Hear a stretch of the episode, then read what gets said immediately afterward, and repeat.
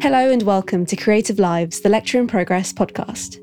Lecture in Progress is an online resource that inspires and informs the next generation of talent by providing practical advice and insight into the creative industry. This podcast series features a broad range of people talking about what they do and how they got to where they are. Our guest this week is Katie Huey. My name is Katie Huey, and I am a strategy director. I work at a creative agency called Kindred. It's interdisciplinary, so it's advertising, PR, social media, and the strategy and planning team sits across the agency, so I get to see all kinds of different outputs on all sorts of different channels. As a strategist, Katie strives to figure out how and why things work, whether that's a business model or society itself. Being a strategist means trying to understand how and why things work, be it people, be it society, be it business models. So it's a lot of research and very often you have to bring people on the journey. You have to explain to them why you think the way that you do and persuade them, be this clients or teammates. If you asked any strategist to solve a problem, I promise you, most would come up with a different solution. But one of the key parts of my role is the rationalizing of why it's the right solution and why it could work. Another one is curiosity. So, always looking to find out things, listening a lot, talking to people, reading up, seeing multiple sources, reading books, the more curious you are, the better for your work because there's so much overlap and lateral thinking in, in a lot of what you do.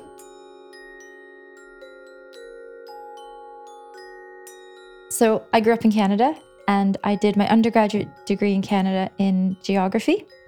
And then I came to London about 11 years ago and I did a postgraduate master's degree in human geography, environmental science. Some people can't see the correlation between strategy and environmental science. My interest has always been in people. And I think that lends itself really well to strategy, um, understanding people and the audience. A bit of ethnography features in the work that I do. So, watching people and understanding patterns of behavior, but also just the nature of the world and globalization and economics. And that all feeds into how businesses operate. So even though I didn't go down the traditional kind of art school route, I think that for what I do, my grounding in geography has been really helpful. It's completely transferable. So when I graduated from university 2008, the housing market collapsed, the economy went into meltdown, and the Home Office decided to change immigration laws. So when I graduated, I was faced with this paralysis of, oh my God, what am I going to do? I'll never get a job. And actually, when I started looking, I found lots of really interesting roles in things I never even knew existed. And I think that was when I challenged my own mindset of careers aren't what we think they are. So I was lucky to get a role working for a tiny startup called Social Innovation Camp. And what it did was matched people who are creative, have web development and design skills with people that saw a problem in their local community and they wanted to solve it. We effectively got paid to run hackathons, and I got to do that for two and a half years across the country, running them. And actually, I did it in some places in Europe, and it was so fun. But it also was like you get such a buzz off being around so many different people and so many different teams. And that was my first kind of stepping stone into the industry and also realizing that it's where I wanted to be. Having grown up with a love of sport, when Katie moved to the UK, she found that there weren't many clubs where girls could play football. So in 2011, she founded community football club Hackney Laces. I have a couple side hustles. The biggest and the one that's been a labor of love for me for the past eight and a half years is something called Hackney Laces. And I didn't envision it being anything bigger than a football club in Hackney. Now we are three clubs. So we're Limehouse Laces, South London Laces, and Hackney Laces. We're a social franchise and we use football as a tool to engage girls as well as try to raise aspirations in the communities. There's quite a strong creativity angle to what we do. We run a lot of gender justice campaigns and we campaign a lot for equality in football. Sydney Laces now supports over 200 girls in East London with developing skills both on and off the pitch, offering help with things like job applications and securing work experience. Katie's endeavours have since landed her a plethora of accolades, from the Prime Minister's Point of Light Award, the Telegraph's British Volunteer of the Year Award, and most recently, the BBC Sports Personality of the Year Unsung Hero for London Award. I think there's a really big piece right now that's kind of this thing happening around us around identity and belonging. And it whether that's a football club you attend and love and support, or whether that's the running club you go to, whether that's a choir you're a part of. But I think as technology divides us, it's the communities that bring us together, and people will find their thing that they want to be a part of and a sense of belonging, and that becomes their world. But that is also another, I think, really important part of my side projects is I like for them to be bringing people together. It's clear that Katie is driven by work that has the opportunity to create real impact.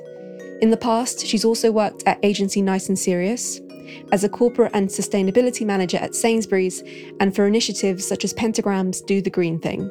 I feel in a really privileged position um, that the way that my career has been to date, I have worked for and actively seeked out agencies and projects that have a social dimension or a social mission because I think if I can lend my craft to some good in this world, I'd like to.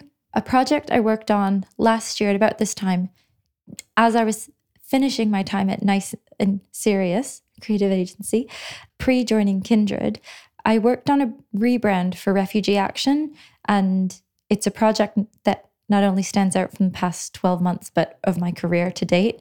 And I think a big part of that was um, being able to spend so much time immersed with stakeholders and the refugee action team um, really led us to a great solution.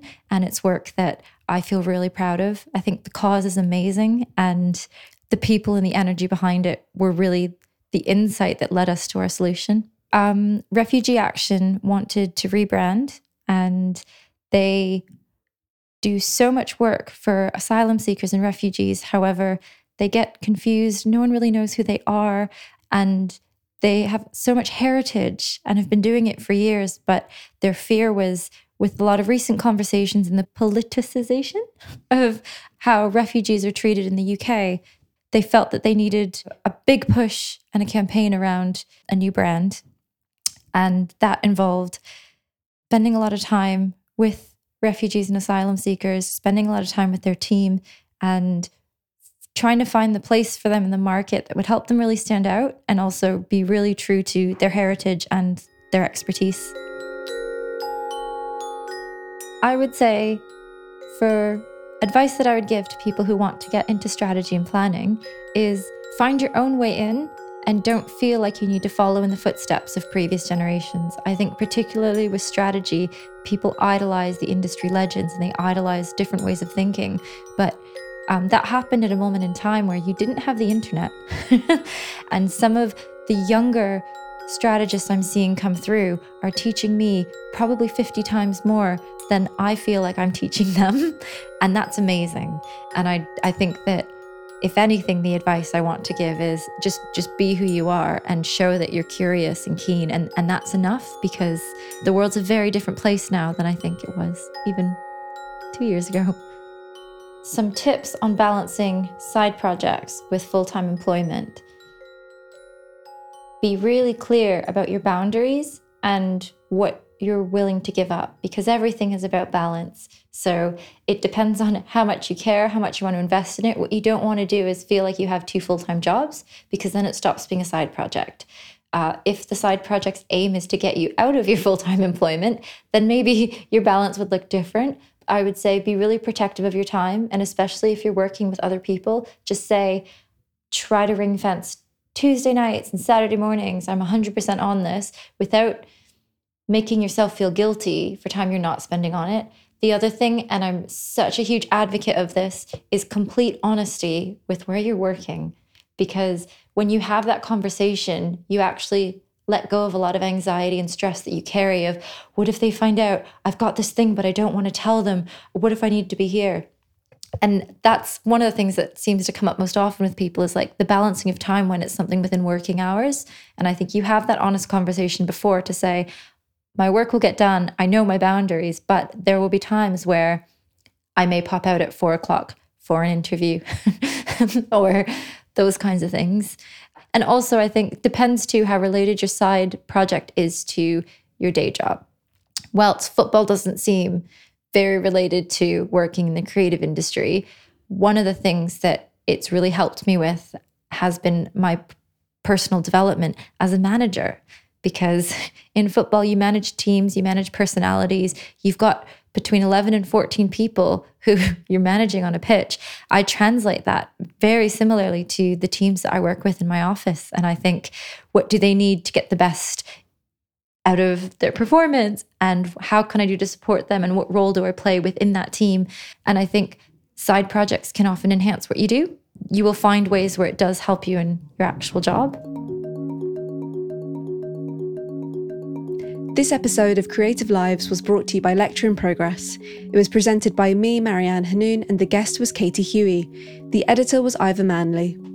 Lecture in Progress is made possible with the support of a number of brand partners. They include GF Smith, Google, Sky Creative Agency, Colophon Foundry, and the Paul Smith Foundation. For more information, you can check out lectureinprogress.com and you can also find us on Instagram and Twitter. We love to hear from you, so please do get in touch with any career related questions or topics that you'd like to hear more about by emailing hello at lectureinprogress.com.